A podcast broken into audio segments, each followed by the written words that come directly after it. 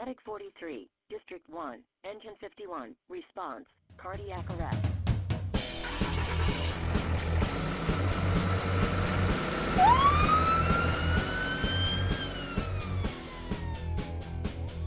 Hello, everybody. Welcome again to another edition of the MCHD Paramedic Podcast. This is Casey Patrick, and today I have a super special guest joining us from literally the other side of the world, so much so that I had to calculate dates and times from Conroe, Texas, all the way to Melbourne, Australia. We're lucky to be joined by Matt Wilkinson Stokes from the University of Melbourne. This was really, uh, I don't know the right word for it, almost a uh, unbelievable day of communication in the FOAMed world uh, that really too good to be true. I saw Matt's paper, Adverse Events from Nitrate Administration During Right Ventricular Myocardial Infarction, a systematic review and meta, meta-analysis, pop across my Twitter feed uh, a couple weeks ago in the morning. And later that afternoon, crazily enough, got an email from Matt saying, Hey, got an idea for a for for your podcast. Love your podcast. Got an idea. Think you should talk about my work here. And I said, yeah, we absolutely should.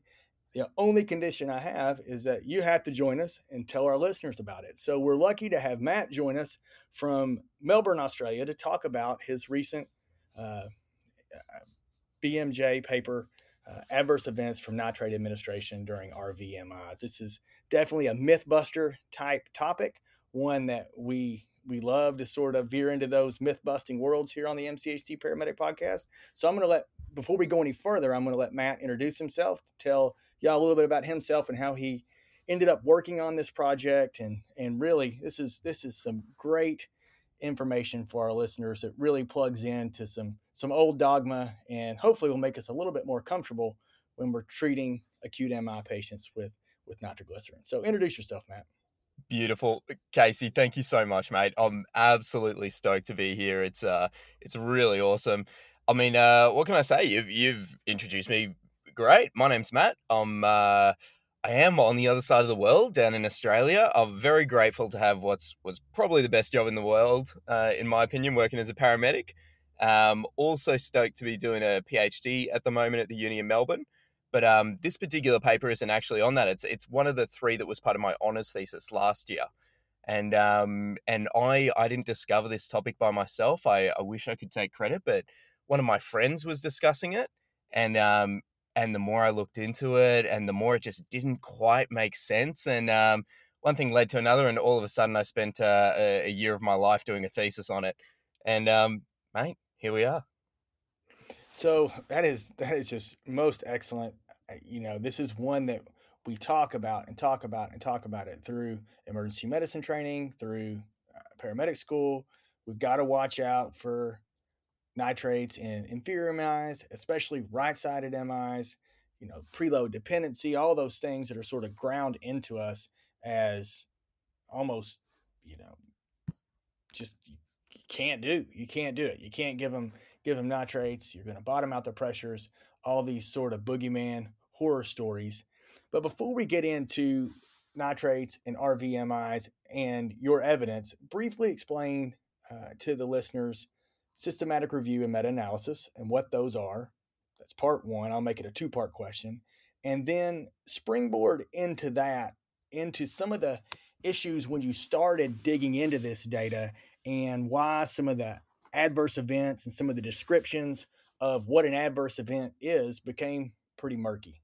Yeah, absolutely, mate. I mean, the the whole kind of uh, question for the thesis was really just about uh, answering: Can I give nitrates to my patient who's having an RVMI, um, a right ventricular myocardial infarction? So we did a systematic review and meta-analysis, and systematic reviews, um, for those who who aren't super familiar, it's just a type of literature review. And unlike a traditional narrative review from back in the day, where an author just kind of comments on whatever papers they may have read and usually tosses in their personal opinion as well, systematic reviews incorporate a whole bunch of different mechanisms to minimize bias. Typically, this will include something like an exhaustive description of the methods that are used in a protocol that's published before you start the study. Uh, there's a movement away from a discussion of theory to really focusing on the data and all kinds of little specific techniques, such as, um, for example, one that we did uh, pretty regularly was using two or more researchers who can't see what each other are doing to double do everything and then comparing the results. So rather than just reporting on the primary research, a systematic review tries to pull it all together to provide a really clear answer to a specific question. And then additionally, to evaluate how transferable and how robust those results are. Meta analysis is an optional extra add on to a systematic review. And it refers specifically to when statistical methods are used to combine the results from a bunch of different studies. So, I mean, look, if the fundamental aim of statistics is to provide accurate inferences about a population based on a smaller sample of data, then it kind of logically follows that as the sample size grows, all else being equal, the sample becomes increasingly unlikely to be affected by sampling error and increasingly likely to accurately represent the true effect size in the population it's drawn from. That's the core idea behind meta analysis. Now, I just want to make one quick point here on, on systematic reviews and meta analysis.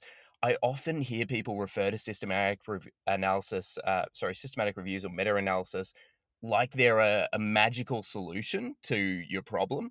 Don't be thrown off by the magic terms systematic review or meta analysis. They're just methodologies. And like any review, they're still at the mercy of the underlying evidence. And in this particular case, as we'll explore, the evidence here is actually very weak. Also, in our case, the meta analysis, it's only pulling two studies with 1,050 people. So, as far as they go, it's not a very powerful meta analysis. Now, Casey, the second part of your question you said was all the studies found, you said wildly different rates of adverse events. It's totally correct. I think um, the most likely differences uh, cause for these differences would probably be due to the inclusion criteria in the different studies, such as how they defined hypertension. Do you define it as a systolic under 100, a systolic under 90, a systolic uh, of a drop of greater than 30 mils, uh, uh millimeters of uh, mercury, a drop of greater than one third of your systolic, all of those four different definitions were used in different papers. And if you really dig into it, the results kind of suggest that there's a lot of very mild drops in blood pressure from nitrates. Now, the weird thing about having all these totally different rates of adverse events is it's not actually a problem for our study because our goal to, was to determine if there is a difference in the rate compared between different cardiac regions that are infarcting rather than just trying to determine what the objective rate is. So I can't tell you exactly how many patients have adverse events after having nitrates, but I can tell you that there's no difference depending on the region of the heart that's infarcting. Wait a minute. So I'm going to go back to your systematic review meta-analysis piece there, but so this is this is dogma that you're busting here, Matt. You're telling us that there's no difference in adverse events, the big one we're worried about, hypotension, when we give nitrates to right-sided, inferior, anteroseptal, lateral MIs, they're all at the same risk. And that is that is the opposite of what we're taught. We're taught to fear the nitrates in inferior and especially right-sided uh, MIs, uh, inferior with right-sided involvement. But before we get into that any further, I do think there are two points worth emphasizing from uh, your systematic review meta-analysis description, and that is the systematic review portion is just meant to streamline the process, to essentially blind it from the reviewer's point of view, and to make it as objective as possible and sort of leave that expert review portion out of it and try to get as data point specific as possible. And then the meta analysis piece, if we're going to take studies and lump them together, if you lump together you know 10 poorly done studies with thousands of patients it doesn't suddenly make that data set gold shiny and beautiful correct? If I, would i would you agree with that? Mate you're absolutely spot on couldn't have said it better myself.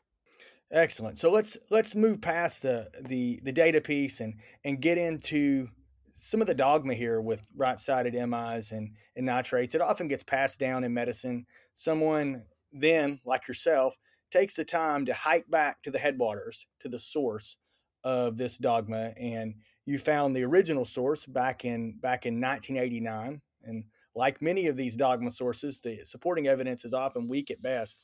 Talk a little bit about that study, Matt, and where some of the contraindication fears came from. Yeah. Considering right sided MIs and, and nitrates. Absolutely. Where it really kicks off is from a single 1989 study of 40 patients by uh, it's it's by Ferguson et al. So you'll hear me toss that name out from time to time. Look, it's a really landmark study and it's had a massive impact on the literature. It was actually cited by the American Heart Association in its inaugural 1996 uh, AMI guidelines. However, it's got a few limitations. So, first of all, like I just said, small sample size of 40. The authors themselves actually say that we need, quote, larger prospective randomized studies. Uh, of course, that never happened. Second, the route of administration of nitrates includes oral, sublingual, transdermal, and intravenous, with no information provided on how many patients received each route, the dosage they received, or which of these patients experienced hypertension. I mean, like, look, the dosage in particular is very critical because, um, as the saying goes, uh, dosis sola facit venenum. All medicines are poisons at high enough levels. On top of that, no information is provided on the onset, severity, and duration of hypertension. They actually state that hypertension usually occurred within 30 minutes. And that usually worries me a little bit too, because given the extremely short onset and half life of most formulations and routes of administration, it's concerning that the hypertension might be due to unrelated factors and erroneously attributed to the administration of nitrates. But since there's just no information provided, I can't kind of retrospectively go back to determine the causality. So it's a classic study, it's important, but it's really only a starting point. And these days, there are many far better studies to base our practice on. And they said it themselves. They said, what do we need? We need larger studies with increased patient numbers. They, they said it in their own study. This is always amazing to me. And there are lots of guidelines out there that folks can go back to the guidelines and pick out these landmark studies and say, wait a minute, this is great initial research. I, I, as someone who's dabbled in this world, I, you know, 40 patient studies Eh, that can take months and years to put together. So this is no knock on their original study, but to draw these huge conclusions and huge inferences from 40 patients just is not a very solid foundation to be standing on and when you when you really think about it it's amazing that that's perpetuated over decades i mean we're talking about 30 plus years now and that original aha recommendation came from a 40 patient study with no documentation of clear route of administration or dosage administered if that was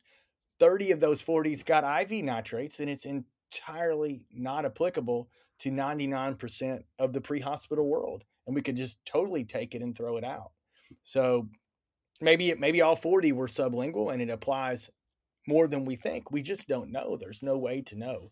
And then dosage, sure. Did you get three tabs, one tab, six tabs, 400 micrograms IV, uh, an inch of sub, sublingual paste, uh, or uh, excuse me, transdermal paste? Who knows?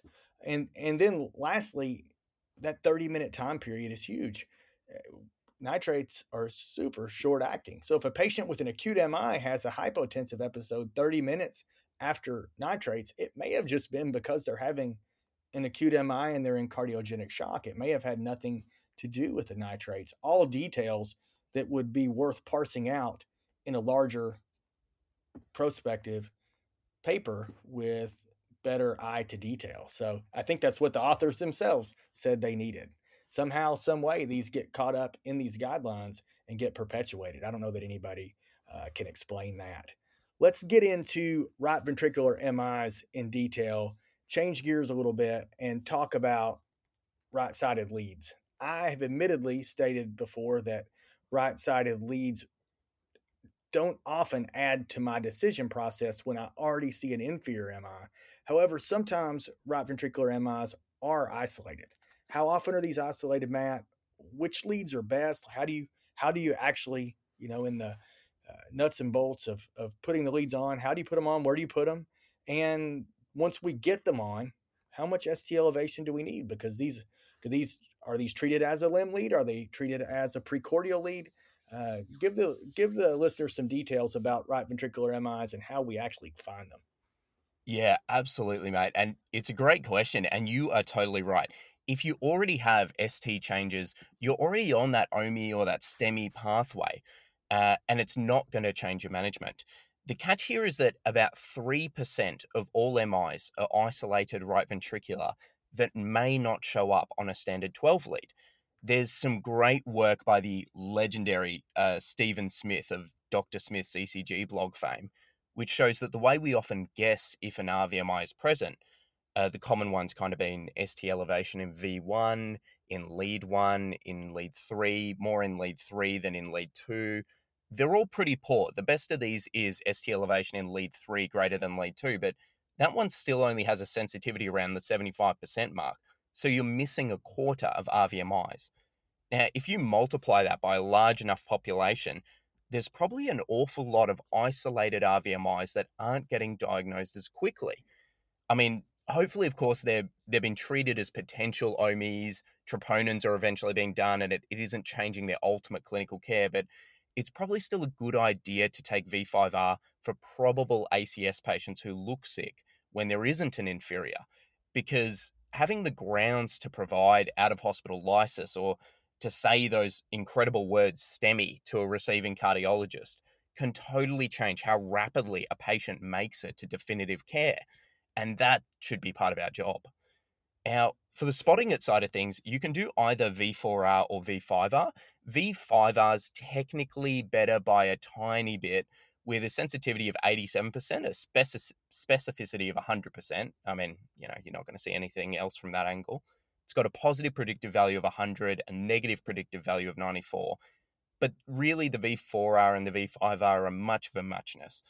And it's important to remember you don't need a contiguous lead. It's only the one dot, and you only need ST elevation greater than one millimeter, rather than the larger amounts we normally need on our precordial leads you know, it's it's such an interesting point because I sometimes wonder how many of these I could have missed.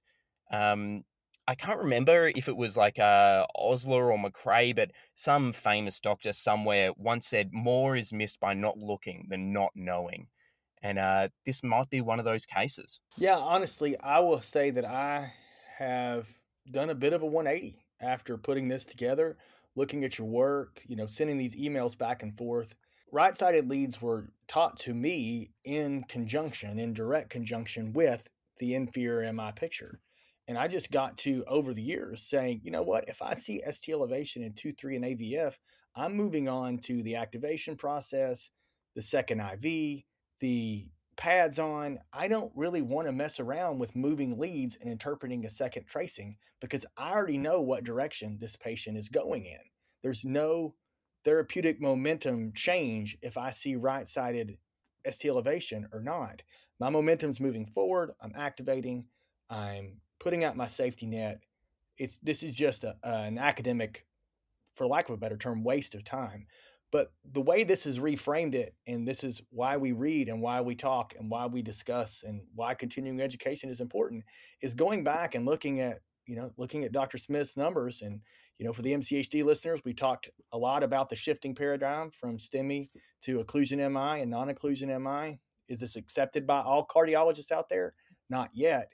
But I will tell you that if you have a patient that looks bad, that's diaphoretic, that's got a great chest pain story, that's short of breath, that's got all the risk factors, and you get your 12 lead and you see no clear ST elevation MI, but you think, man, this just doesn't look right. This doesn't smell right. I think this is occlusion MI. And you get a picture of V4R and or V5R, and you see a single spot of ST elevation, one millimeter or greater, and you take that to the cardiologist and say, hey, I've got right-sided positive ST elevation. This is STEMI activation. That still falls within STEMI paradigm. That still falls in the old school way of thinking about ECG interpretation. So even if you've not progressed from STEMI to OMI NOMI, that still could answer your question in 3% of cases. Now, I've not seen 30,000 STEMIs in my career, but I've seen enough that 3% would be a significant number. And it worries me looking back at my own practice that there's been some of those nasty chest pains out there that I've chalked up as NSTEMIs that I probably should have taken the time to gather some right sided information to rule out that isolated RVMI. So I, you know, I'm going to change my practice pattern after this discussion and after putting this together, not in the patients that I already see STEMI on or occlusion MI on, but the ones where I don't see STEMI and I suspect occlusion MI may still be present. Would you say that's a, an adequate summary, Matt? Is that how you would do it in your practice? Mate, absolutely. That's exactly what I do these days. And um, again, I'm with you. It uh, it was not something that I would routinely do until I literally did this research myself and thought, oh man, I really need to change what I'm doing because it's not going to be a lot of patients, but every once in a while there will be one in there. And I think for that one person, it's worth taking that extra, you know, minute to uh, to pop one extra dot on and hit the button a second time. So let's talk about the rates of adverse events in the various regions real quick, like just to hit on a little bit of, of your data and talk about a how often we see potential adverse events with with nitrates in MIs in general, and then really talk about nitroglycerin as a whole. And this is this is one where I've changed my personal practice with sublingual nitroglycerin in chest pain over time, really because asking the question is it ever diagnostic or life saving? I'll let you have that one. I have my own my own thoughts, and flip the script a little bit and say which MI type is nitroglycerin actually the safest in based on your data? Because looking through your paper, this was maybe one of the more surprising points beyond that 3% isolated RVMI point. So take those in a group, separate them out, and we can delve into each one. Absolutely, mate. And and I'll agree that last one, mate, it surprised me too. I was I was absolutely I was shook, as some of my patients say, when um when I found that out. So uh, your first point there was what what are the different rates of adverse events?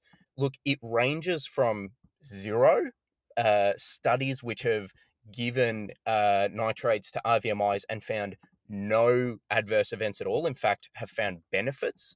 Um, for example, there was one which did inhaled nitric oxide.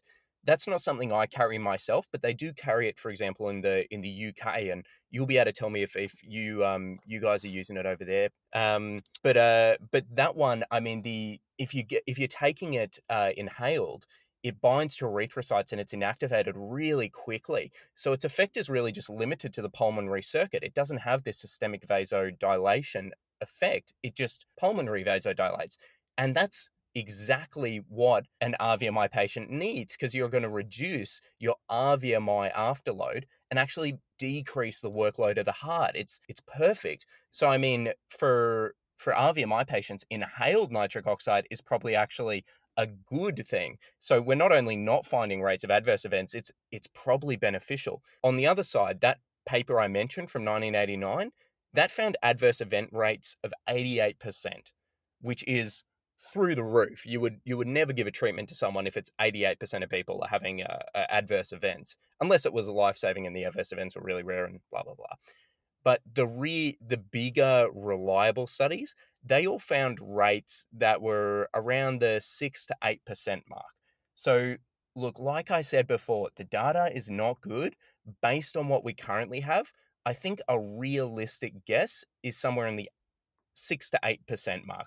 That's what kind of rate of adverse events we're looking at. Now, your second question was Is it ever diagnostic or life saving? absolutely brilliant question, and um, and one which again has has changed my practice. On the life saving side, uh, sadly, no. We have three randomized control trials, all showing no impact or mortality from nitrates. If you dig into it a little bit, you'll see that one trial did find a decrease in infarct size, and another trial, the um, trial, found that GTN combined with N uh, uh, cysteine also decreased your infarct size. So there might be some marginal benefits that are yet to be teased out, but no impact on mortality from what we can currently see. Why there's no impact is unknown.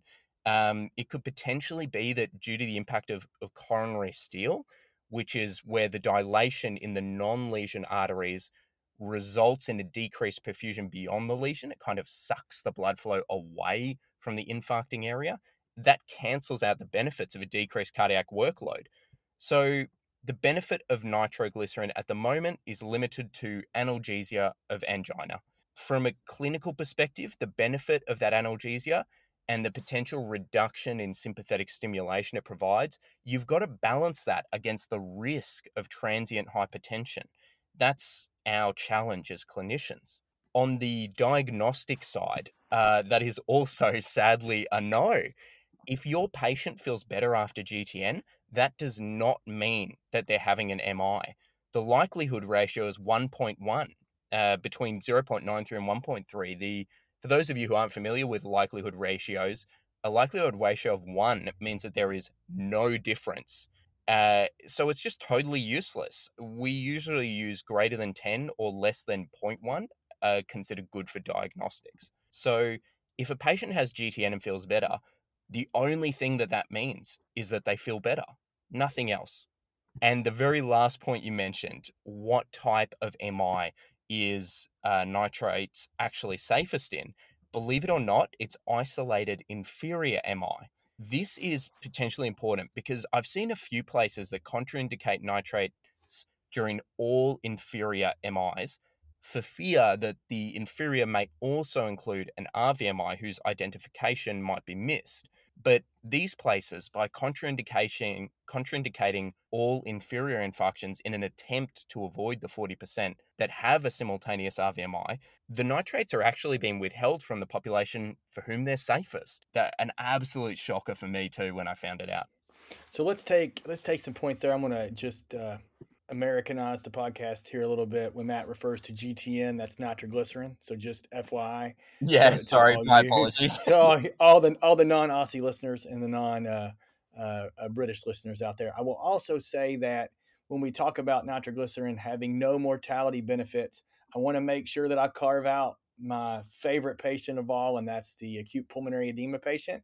While we've not proven it yet, I still have a sneaking suspicion that if we get early IV bolus nitroglycerin on board to our acute pulmonary edema patients, our SCAPE patients, that we can improve morbidity and mortality in those patients. Some of the hospital uh, data is suggesting that, and even some pre hospital data. So, we're talking about nitroglycerin here, not improving morbidity and mortality for acute chest pain, uh, occlusion MI, STEMI patients, which brings us back to really the, the crux of the decision in these folks and that is, we're really talking about a pain medicine, no more, no less. So, our decision making process in the emergency setting, especially when we have minimal information, shouldn't be terribly different from, from when we were deciding whether or not to give insert narcotic, hydromorphone, uh, morphine, fentanyl. Uh, we want to relieve folks' pain. We want them to be comfortable. But in the setting of a, an occlusion MI, what we really want them to be, even beyond comfortable and pain free, is hemodynamically stable. So it doesn't mean we should never give nitrates in acute MIs in, in chest pain patients. We should just be very careful and know both ends of the spectrum are likely incorrect. It's not in always and it's not a never. And we should take our patients on an individual basis. Think about where their infarct is. Don't let the location of their infarct push us one direction or the other, but look at their other hemodynamic status pieces. What's their perfusion look like? What's their skin? Are they diaphoretic? Are they tachypneic? Uh, are they significantly tachycardic? Are they bradycardic? And then how high is their blood pressure? Are they 99 over 55? I'm probably never giving nitrates to an acute MI that's 99 over 55. If they're 195 over 101, then we're probably safe in all areas of distribution. So it comes back to what's our best analgesic route? Would they be better suited for a narcotic? Uh, did we get our aspirin on board? You know, let's concentrate on that first. Did we alert our receiving center for uh, STEMI alert, cath lab activation, however you call it in your system? And really, the nitroglycerin is just one piece, an analgesic piece of that patient puzzle. Feel free to tag on there any any of those points you agree with or disagree with, Matt. Mate, you look, you're a, I couldn't agree more. You're spot on, particularly about the SCAPE patients. It's a perfect pickup. And um, And you're right. This isn't. It's. I'll just drill home that same point that you mentioned, which is we're not saying that nitrates are, are completely safe and don't cause adverse events. All we're saying is there's no evidence of a diff- difference in uh, across cardiac regions. So all your normal rules on decompensating or or unstable patients, they still apply. You're saving it for the stable, hemodynamically stable patient. Like you said, it's in this effect, it's a it's an analgesic. So let's wrap it up. This first, before we wrap it up, I just want to say again, congratulations on your work. This is just excellent work from my standpoint. This is a practical topic that we talk about, we teach about, we've got burned into our brains. This is the way it is, and it can't be any different than that. And you had the thick skull to go bang against the wall for a year and say, wait a minute, what does the evidence really say? And let's go to this paper and then let's look at its references and then let's go to these papers and then let's go to their references and let's look at these papers. Where did this come from? Where did the AHA get this idea the almighty AHA you know? And then to look back and say critically and objectively hmm maybe this evidence isn't that great. And maybe what we do have says the rate of hypotension with nitroglycerin in myocardial infarction patients is somewhere in that 6 to 8% range. If you had asked me, I probably would have said 10% based on my experience. Not that my anecdotal is evidence, but that passes the the proverbial sniff test for me, and that that, that kind of sounds right. Eighty eight percent sounds insane. Zero percent. Anytime I ever hear zero percent, I don't believe it because I don't see zero percent of anything in this in this crazy job that we have. So just congratulations for taking a topic that is applicable, that's teachable, that really, really should open people's minds, open their ears a little bit. For me, definitely has been practice changing up to this point. I know that my rate of uh, right sided ECG lead obtainment is going to go up, not because I see an inferior MI, but because I don't see any MI. And I want to make sure I'm not missing one of those isolateds. I'm also going to have no fear when giving it to the inferiors because I know that's probably the safest, as long as their blood pressure and their other perfusion markers looks like that they'll they will tolerate nitroglycerin. So great work. Just kudos. Uh, happy to have you on the podcast. Thanks for taking time for joining us here in the evening in Texas, in the morning on the next day over in Melbourne. Where can the listeners get a copy of your work? And you said this was your kind of your honors thesis. you've moved into your PhD process. Where can listeners get your work? And what are you working on next? What's your next chapter? Yeah, absolutely, mate. And uh, yeah, I, I totally forgot. It's it's the future over here. I can tell you, you're going to have a great day tomorrow. It's looking good and sunny. Sweet, sweet.